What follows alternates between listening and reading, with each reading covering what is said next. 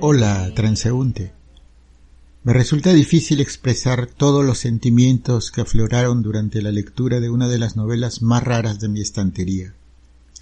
Raras en el sentido de singulares o poco comunes. Algo a lo que no estoy acostumbrado, pero que celebro el haberlo leído. Transeúnte.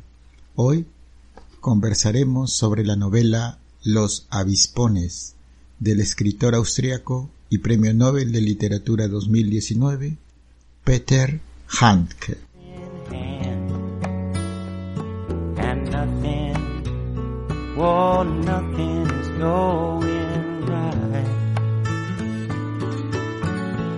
Handke es considerado uno de los genios literarios de este siglo por muchas razones. Algunas relacionadas con el minimalismo de sus diálogos y con su habilidad para describir acertadamente situaciones de soledad, tristeza y abandono. La obra de Peter Handke es reconocida por los críticos literarios más exigentes de Europa como una muestra cristalina del estilo de la nueva subjetividad. Podríamos dedicar un podcast solamente a Handke por todo lo que significa su vida, su mirada del mundo marcada por las guerras y los sucesos familiares que ahondaron su angustia, así como las complicadas opiniones que expresó para un sector de la prensa occidental sobre los ataques de la OTAN a Belgrado en 1999. Pero hoy, transeúnte, tenemos que conversar sobre Los avispones, la primera novela que publicó Handke en 1966. Para mí, todo empezó hace más de cuatro años, cuando involuntariamente leí un artículo de una revista española en formato digital sobre la obra de Faulkner, y casi al final el, el, autor del artículo, que por cierto vivía en Stovja, un pueblo de Eslovenia que parecía sacado de un cuento, hacía un comentario irónico sobre los posibles o probables Faulkners de nuestra época, mencionando, entre otros nombres conocidos, a Peter Handke. La curiosidad me llevó a indagar en buscadores, foros y blogs todo aquello que tenga que ver con Peter Handke. Lo primero que me impresionó fue la lectura de una breve biografía, terrible, por cierto, y exagerada. Acto seguido busqué por todos los medios adquirir los avispones, porque si bien no está considerada la mejor novela de su producción, sin embargo, tengo la manía de leer aquello que es ajeno a la publicidad y al marketing editorial que invade Internet.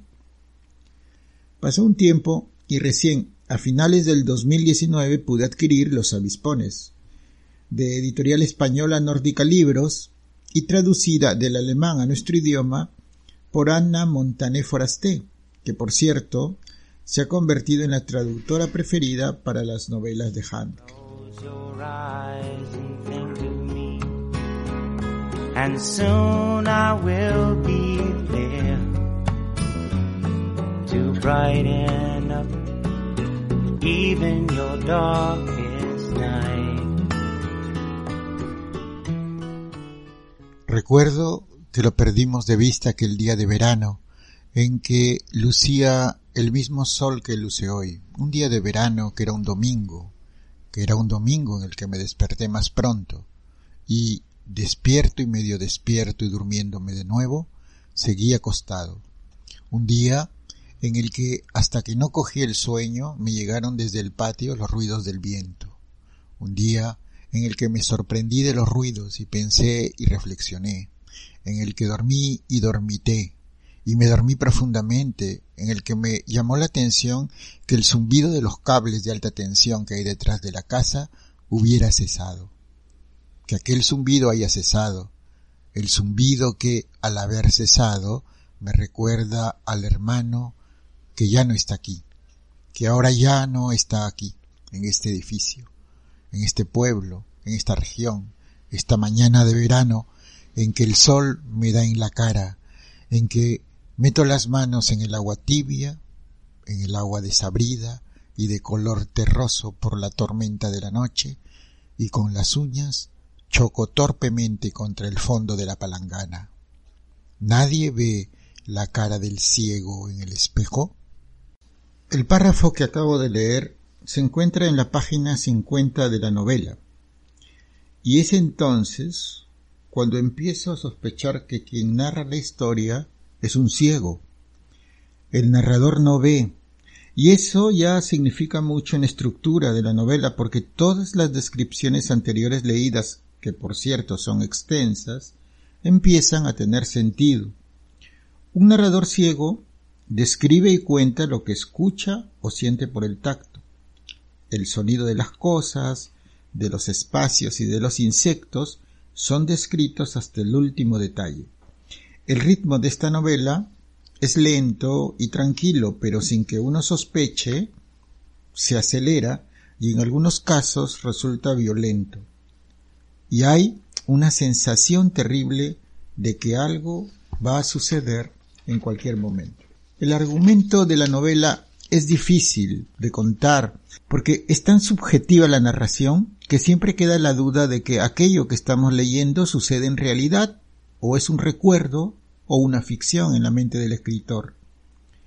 Los hechos narrados construyen la historia de dos hermanos que viven en un entorno rural y un día deciden no ir a la escuela y, y pasear por los sembríos cercanos, lanzarse al río que pasa por aquel pueblo, Justamente ese día uno de ellos desaparece, y por razones que no explica el narrador, el hermano que sobrevive se vuelve ciego. Posteriormente, encuentran al cuerpo inerte del desaparecido, ahogado, por cierto. Pasa el tiempo y un domingo, el hermano ciego, ya adulto, se despierta y empieza a recordar los hechos que marcaron su vida. Reflexiona constantemente sobre su condición, pero en ningún momento aclara la razón por la cual se quedó ciego. Solo menciona que aquellos tiempos eran de guerra. Por otro lado, él tiene sospechas de que algo terrible le ocultan sus familiares y lo relaciona con la muerte del hermano. Finalmente, echado en la cama, se siente cansado y no puede levantarse a la vez que se lamenta porque poco a poco se desvanecen los recuerdos de aquel día en su niñez y empieza a dudar si aquello es un recuerdo o producto de su imaginación.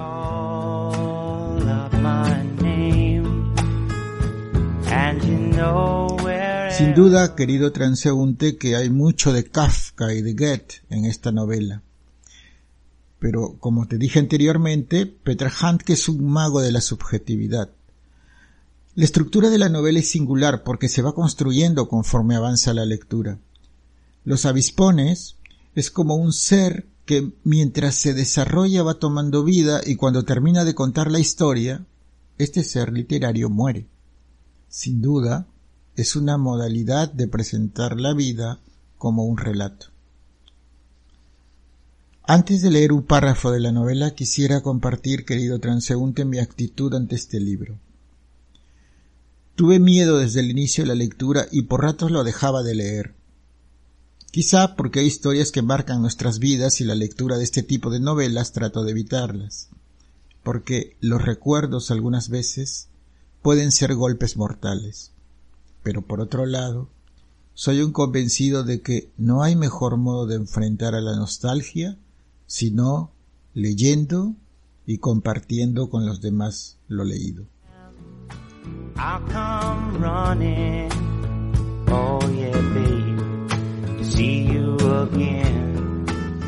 El recuerdo se desvanece.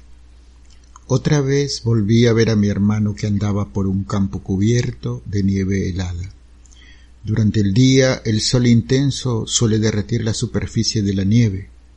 Con el frío de la noche siguiente, una costra de hielo cubre el campo nevado.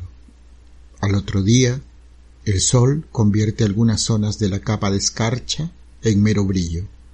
Quien camine por el campo nevado debe andar libre de peso y con cautela. Bajo el brillo, la capa de hielo todavía está dura. Procurará mantener una regularidad en sus movimientos, no salir del ritmo que adoptó desde un principio, cuando se puso a andar. Perder el ritmo causará su hundimiento. Está obligado a continuar andando igual que andaba cuando empezó. Si se detiene, El repentino peso de su cuerpo romperá la capa de hielo. También, si se echa a correr, el peso de sus pasos le harán traspasar el hielo. Para que la fuerza de gravedad del cuerpo sea la misma en todos los puntos, se desprenderá de todas sus cargas antes de empezar a caminar, las remolachas, la cartera del colegio, el petate de marinero. Los primeros pasos dejan solo la fina huella de sus zapatos en la escarcha. Ha hallado la regularidad de movimientos que lo conduce hacia afuera. Si alguien lo llama, no debe detenerse ni responder. Cuando lo llamé, se hundió. Cuando sacó el pie izquierdo, se hundió el derecho. Cuando sacó el pie derecho, se hundió el izquierdo. Cuando se echó a correr, se le hundieron ambos pies. Bajo la capa de hielo, la nieve es un polvo denso. Winter, spring, summer or fall. Now all you got to do is call. And I'll be there, yeah, yeah, yeah. You've got a friend.